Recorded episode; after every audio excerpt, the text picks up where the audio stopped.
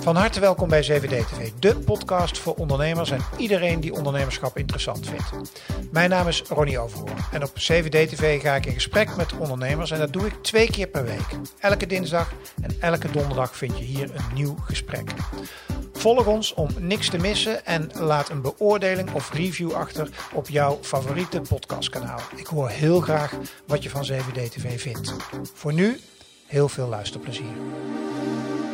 Mijn kinderen zeiden van, hé, hey, kijk een schildpad. Dat bleek een, een, vuilniszak te zijn. Dat was wel voor een moment dat ik dacht van, hé, hey, uh, dit, gaat niet goed. Of het genoeg is, dat is misschien ook de vraag. Hè? Mhm. Zijn we niet al voorbij een bepaald kantelpunt? Leuk dat je kijkt naar weer een nieuwe video in de serie Sleutelmomenten... die ik samen maak met Centraal Beheer Zakelijk. Waarin ik praat met ondernemers over hun drie belangrijkste sleutelmomenten... die hun hebben gevormd als uh, ondernemer.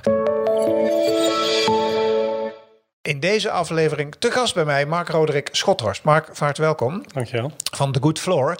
Uh, uiteraard doe ik altijd mijn research van tevoren. En ik vond bij jou zo meteen naar je drie sleutelmomenten hoor, want daar gaat deze video over. Uh, maar wat ik wel interessant was, dat jouw, zeg maar, jouw cv-lijst in de zin van werkervaring op LinkedIn, die is echt best wel heel lang hè? Ja, ja. Ben jij een soort van jobhopper of uh, geef eens duiding aan die lijst?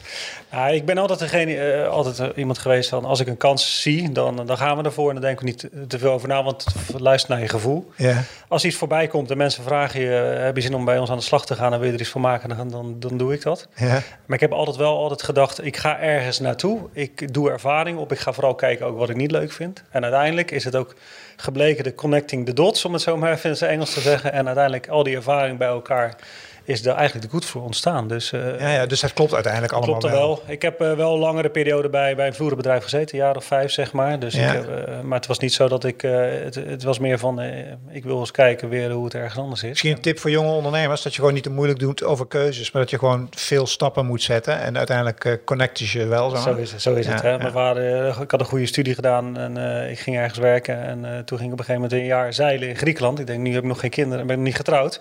Ik ga nu nog een jaar buitenland werken. Je verbrandt al je schepen achter je en wat doe je? En uh, ja, sorry, maar ik ga gewoon. En uiteindelijk, als je dan weer terugkomt, die staat ergens open voor. Dan komt er ook iets voorbij. En dan uh, heb je weer een nieuwe mogelijkheid. Dus... Maar je vader heeft zich wel zorgen gemaakt, zeg maar. Beetje. Ja? Wat, de, wat doet terwijl, terwijl hij zelf de grootste avonturier is, oh, ja? is weet je. Dus, uh, ja, ja. Want, want, wat doet hij dan? Nee, hij heeft altijd gezeild en de wereld over gegaan. En, dus, dus, wat als werk? Ook ook als werk. Hij heeft ook op boten gewerkt. En, uh, dus, uh, ja, ja, ja. dus het, en, uh, en nu grappig, met onze kinderen nemen we ook weer mee. Net een weekend Parijs. En dan eigenlijk voed je hun met, met de wereld is groter dan in Nederland. Mm. Dat hebben zij bij mij ook gedaan. Mm. En dus eigenlijk is het ook een beetje tegen zichzelf praten natuurlijk. Ja, ja, ja, ja, Is dat een van de dingen die je hebt geleerd zeg maar, van je opvoeding? Dat de wereld groter is dan alleen maar het kringetje waarin je zelf leeft? Ja, absoluut. En uh, positiviteit en uh, een mooie nieuwe dag. En, en, we gaan er weer voor. En, uh, mm. en, en, als je iets ziet wat voorbij komt, ja, stap op die trein, om het zo maar te zeggen. En, ja, ja, precies. Maar vooral luister ook natuurlijk naar je gevoel. En, en, maar wel altijd hard werken. En, en, en, en vooral, wat ik heb meegekregen, wees nieuwsgierig dus uh, nieuwsgierigheid, uh, sta ergens open voor. Mm. En oordeel niet uh, te snel. Nou, dat is uiteindelijk... Zo, dat zijn ongeveer acht lessen volgens mij in één zin. Waarvoor dank. Ja, geweldig. Hey, drie momenten waaronder zeilen in de Griekse wateren als ja. eerste. Maar laten we even voor de kijkers, want het werd al één keer genoemd, de Good Floor. Even in het kort, e-, even, even de pitch. Wat, wat is de Good Floor? Ja, we zijn, om het zo maar gezegd, een duurzaam vloerenbedrijf. Wij maken gebruik van lokale grondstoffen. Dus uh, we maken een terrazzo-achtige vloer waarbij we een, een bio-based binmiddel die in allerlei kleuren kan verkrijgen, mixen met, met grondstoffen. En dat is in dit geval plastic, gerecycled plastic uit rivieren. Maar we hebben ook inmiddels een samenwerking met uh, de kledingindustrie. Wij krijgen plastic aangeleverd. Die shredden we tot kleine steentjes en daar maken we mooie nieuwe vloeren van. Uh, en dat doen we allemaal in Rotterdam in de Vanelle vanuit de Vanellenfabriek. Ah, okay. uh, je eerste sleutelmoment, uh, je had het er net al over, zeilen in de Griekse wateren. waarom heb je dat als sleutelmoment gekozen? Nou, ik heb een aantal seizoenen in het buitenland gewerkt, windsport, zeilen. En ik ben een jaar of vijf, zes met mijn kinderen nog een keer teruggegaan naar Griekenland, waar ik zelf een aantal seizoenen heb gezeild. En mijn kinderen zeiden van, hé, hey, kijk, een schildpad. En dat bleek een, een vuilniszak te zijn of een plastic zak dat er rond uh, dreef. Het viel mij al eerder op uh, in die tien jaar dat ik daar heb gezeten, in die tien jaar tijd, hoe enorm die vervuiling is, is toegenomen. Mhm. Het was al ernstig, viel mij toen al in, eh, in 2005, 2006 op. Maar tien jaar later was het eh, nog veel erger. Dat was wel voor een moment dat ik dacht van... hé, hey, eh, dit, dit gaat niet goed. Of althans, eh, Mhm. ik ben, we zijn positief ingesteld, maar dit viel wel op. Dus dat, dat was eenmaal die momenten, ja. En wat, doet, en wat gebeurt er dan op zo'n moment, even in relatie tot waar je nu als de Good Floor, hè, is dat dan een moment wat leidt tot stappen nemen? Of want hoe werkt dat dan bij jou? Want je Ja. zit op zo'n bootje en je ziet dat en dat ratelt hier dan en dan? Ja, eh, daarnaast zijn mijn kinderen jong en die gingen naar school. Eh, mijn kinderen, die, eh, wij, eh, wij zijn opgevoed met als je iets ziet liggen, laat het liggen, want het is vies. Mijn kinderen pakken het op en die gooien het in de prullenbak. Dus aan de ene kant wil je iets goeds doen eh, voor de volgende generatie. De wereld iets mooier, iets beter achterlaten.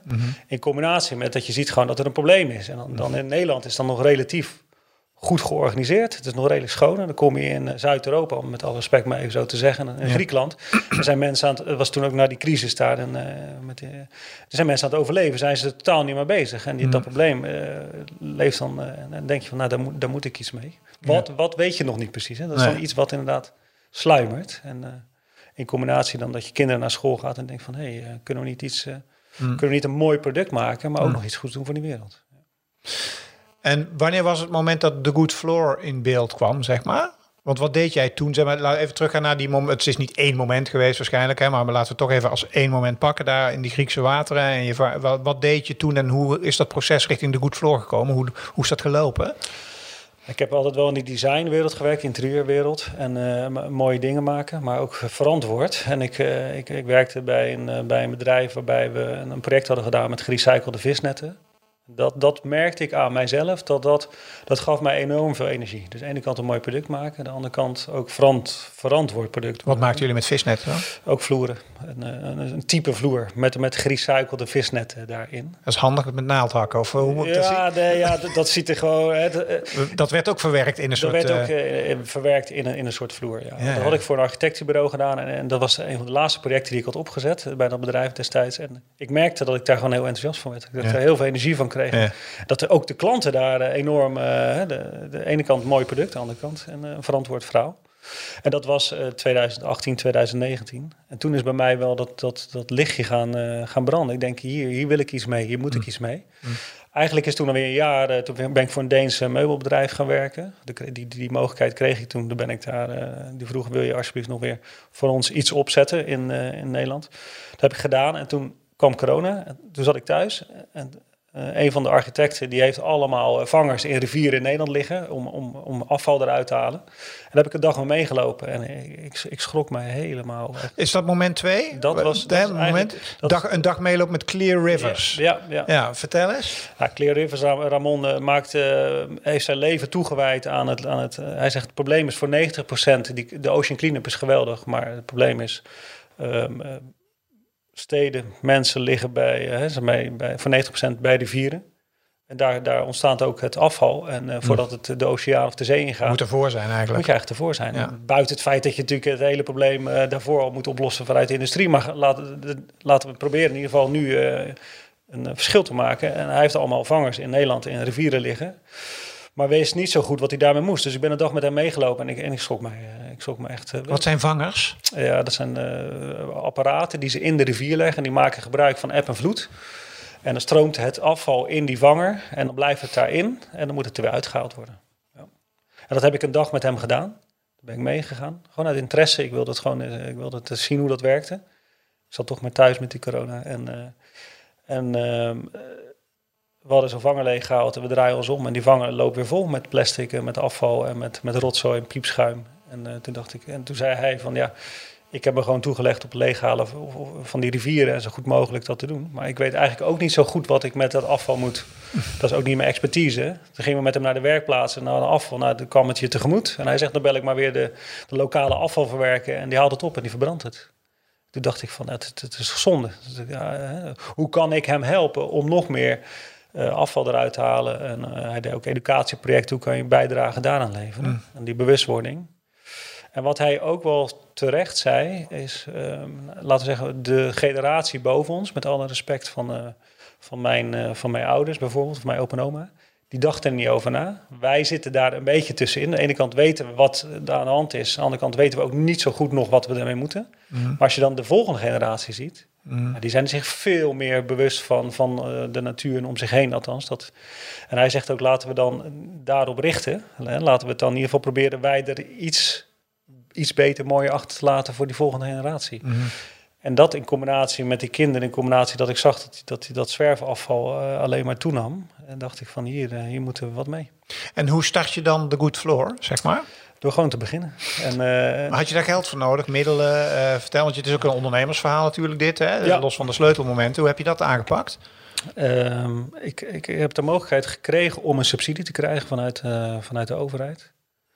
Vanuit RVO is dat dan, eh? RVO, 18.000 euro op basis van de CO2-besparing en milieuvervuiling of luchtvervuiling. Sorry, dat is Rijksdienst voor Ondernemend Nederland is dat volgens mij. Hè? Voor de mensen die denken, wat zegt hij nou snel, RVO? Ja. Precies, dat is het. ja. Go- Google ze maar, ja.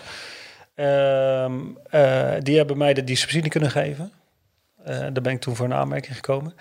Eh, in combinatie met een professor in de TU Delft, die dit concept omarmde en heel veel verstand had van vloeren, zei: Nou, dit is dusdanig onderscheidend idee. Ik ga je helpen om een patent te krijgen. Met een oud collega, eh, ver in de 60, die zei: van eindelijk gebeurt er weer eens wat in vloerenland. je maakt niet hele mooie vloeren, je hebt een idee, maar je maakt ook nog eens een keer verantwoorde vloeren. Dan zijn we met z'n tweeën aan de slag gegaan, hebben een aantal samples gemaakt, eh, voorbeelden. En dat zag er eigenlijk in combinatie met dat plastic, dus was letterlijk de eerste batch plastic die we kregen, was gesnipperd groen en gesnipperd blauw. Dus dat eh de, de, dreft, dreft Ja, verpakkingen, Ja. bouwhelmen, ja. fietsenkasten, stoeltjes, van alles zat daarin. Nou, we hebben twee batches gekregen, geswet. En die hebben we in, eh, in, in een vloer gestopt, om het zo maar even te zeggen. Nou, dat zag er eigenlijk al wel heel aardig uit. De eerste was eigenlijk best wel leuk. Maar dan denk je achteraf, hoe kan dat? Maar natuurlijk omdat je 15 jaar ervaring hebt in die vloeren. Met iemand die al in de 60 is, die al 40 jaar vloeren maakt. Kom je met z'n tweeën toch best wel snel al tot een resultaat natuurlijk. En dat heb ik toen in die coronatijd mogen pitchen in mijn netwerk bij een aantal architecten en designers. Die zeiden, nou het is corona, we ontvangen niemand, maar dit vinden we zo inspirerend verhaal, kom alsjeblieft langs. Mhm.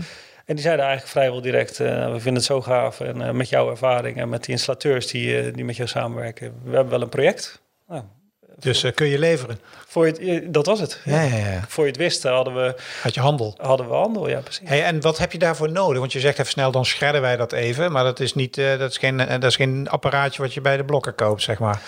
Nee, dat, eh, dat is best een eh, investering geweest. Natuurlijk die 18.000 euro of die 20.000 euro die je dan krijgt. Van, dat is natuurlijk even dat setje om, om die kleine investeringen te doen. Je stopt er ook Mhm. natuurlijk hoop eigen geld en tijd in. Ja. Ehm, ehm, we, we hadden via dat netwerk waar je uiteindelijk dan, eh, zeg maar, in die, er is een heel, er is een heel netwerk van, van, van duurzame start-ups of, of, en gerecyclede bedrijven. Als je daar een beetje in zit, dan, dan word je wel geconnect, om het zo maar te zeggen. Ja, ja. En, en zei, nou, er zit in Rotterdam een bedrijf die verwerkt plastic op, op wat kleinere schaal. Daar kan je naartoe. En die hadden apparaten staan. Die konden het schoonmaken en die konden het voor ons eh, vermalen tot kleine korreltjes. Mhm. En eh, Frans, eh, enorm dankbaar dat hij ons heeft geholpen. En eh, die heeft ook ons ook heel veel verteld en geleerd over plastic. Want je kan niet zomaar ieder plastic in een vloer gooien. Want? Niet ieder plastic leent zich daarvoor. Dus eh, bijvoorbeeld petflessen is al wat lastiger, polyester is lastiger, eh, piepschuim kan niet. Dus we hebben daar wel echt onderzoek naar moeten doen. Ja. Eh, welke, Qua hardheid of zo? precies, qua hardheid of qua zachtheid. Of, Want is er alleen maar plastic wat je in die vloer kan gieten? Ik kan me ook voorstellen dat, dat daar andere meuk in kan, zeg maar. Ja, goede vraag. En er wordt ons ontzettend veel gevraagd van bijvoorbeeld uit de kledingindustrie. Van, kan je niet kleding in daar stoppen? Of, of kan je...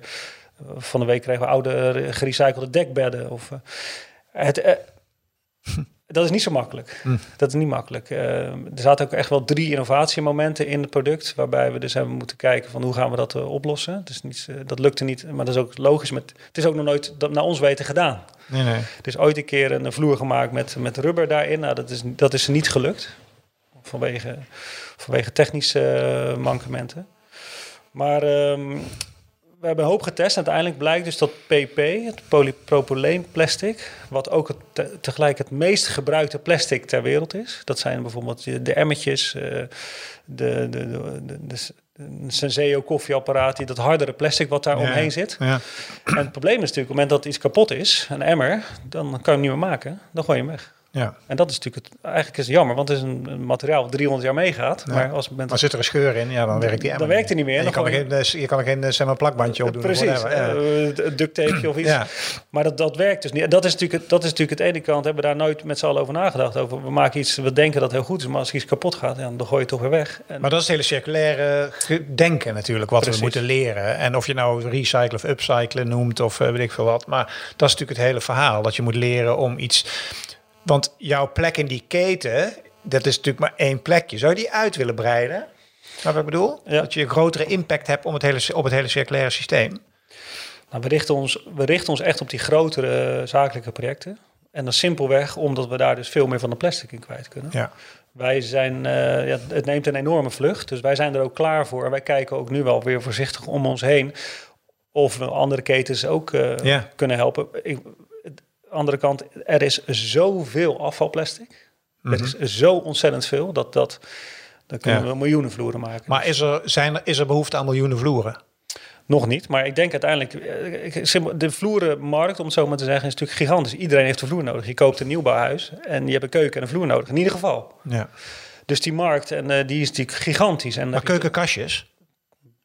Bijvoorbeeld. bijvoorbeeld. Want ik bedoel, hoeveel procent is plastic van die vloer? Eh, 30 tot 50 procent. Oké, en de rest is, ook, is dat ook is goed? een bio-based bindmiddel. Ja? Hebben we ontwikkeld met een partnerbedrijf in de buurt bij ons. Eh, en die ehm, eh, met hun, ik had altijd het idee van we kunnen wel een mooie vloer maken met plastic erin. Maar als het bindmiddel wat je nodig hebt niet een bio-based is, dan klopt het hele verhaal. niet. Nee. Dus die, eh, en, en het hoofdbestandmiddel van een bio-based bindmiddel is een, is, een, is een olie, een castorolie, een soort zonnebloemolie. En niet meer geraffineerde olie zoals vroeger uit, de, uit, Mm. uit Pernis of uit de Botlek. Of, dus die stappen zijn er. Ik vind ook wel dat je ergens moet beginnen. Ik vind ook dat het percentage nog verder omhoog kan en moet. Maar je moet ergens beginnen. Ik Ja. denk dat we al een heel goed, eh, goede Ja. start hebben gemaakt. Want hoeveel vloeren leg je nu, zeg maar? Of hoeveel meter of vloeren of projecten? Of...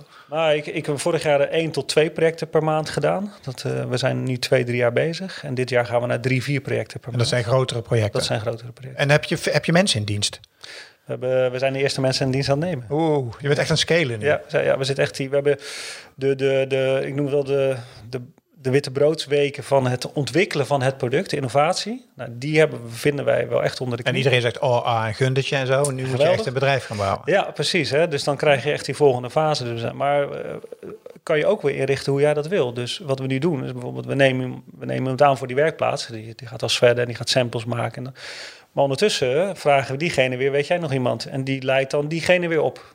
Dus, dat je, dus je kan het ook natuurlijk op. We proberen er wel een hele platte organisatie van te maken, Ja. die, die, zoals we dat zeggen, zelfsturend is. Ja. Waarbij, eh, waarbij je een aantal deelgebieden hebt eh, die, waar iedereen verantwoordelijk voor is. En eh, uiteindelijk gaat het ook natuurlijk gewoon om goede mensen aan te nemen. Ja.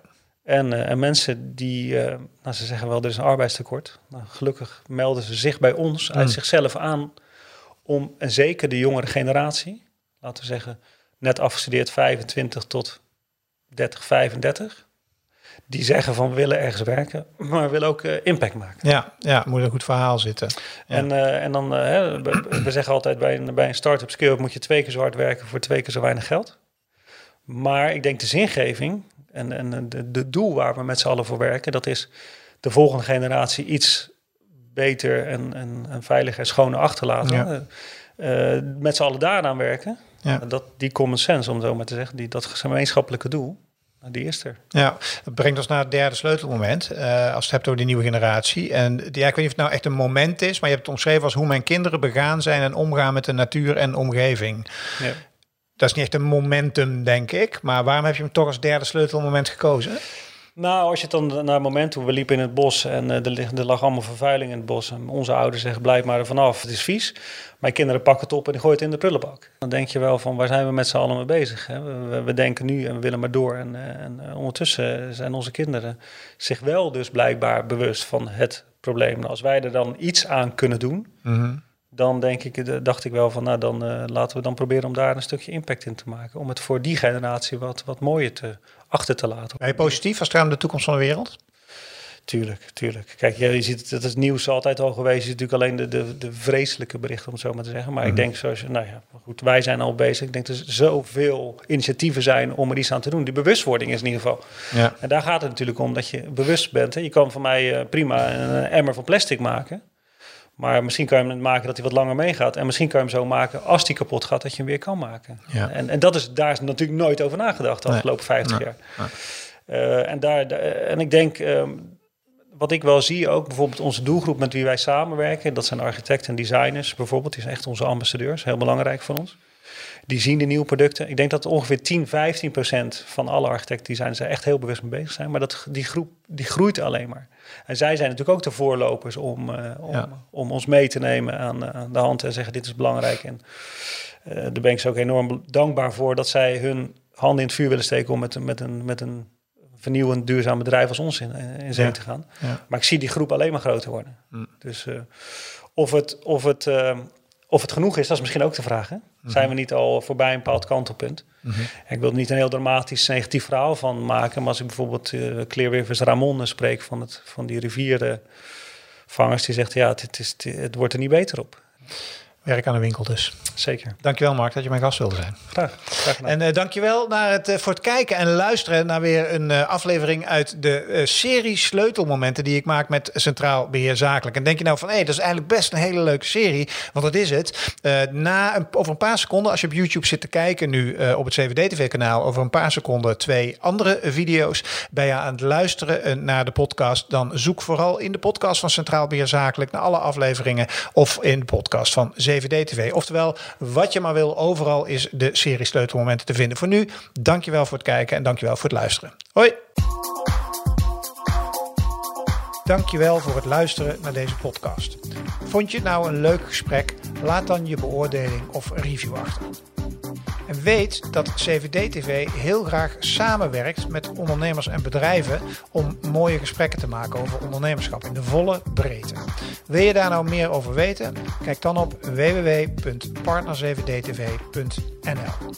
En als laatste, vind je de podcast leuk, maar wil je heel graag de gezichten erbij zien? Weet dan dat CVD-TV ook als YouTube-kanaal beschikbaar is. Dankjewel voor het luisteren.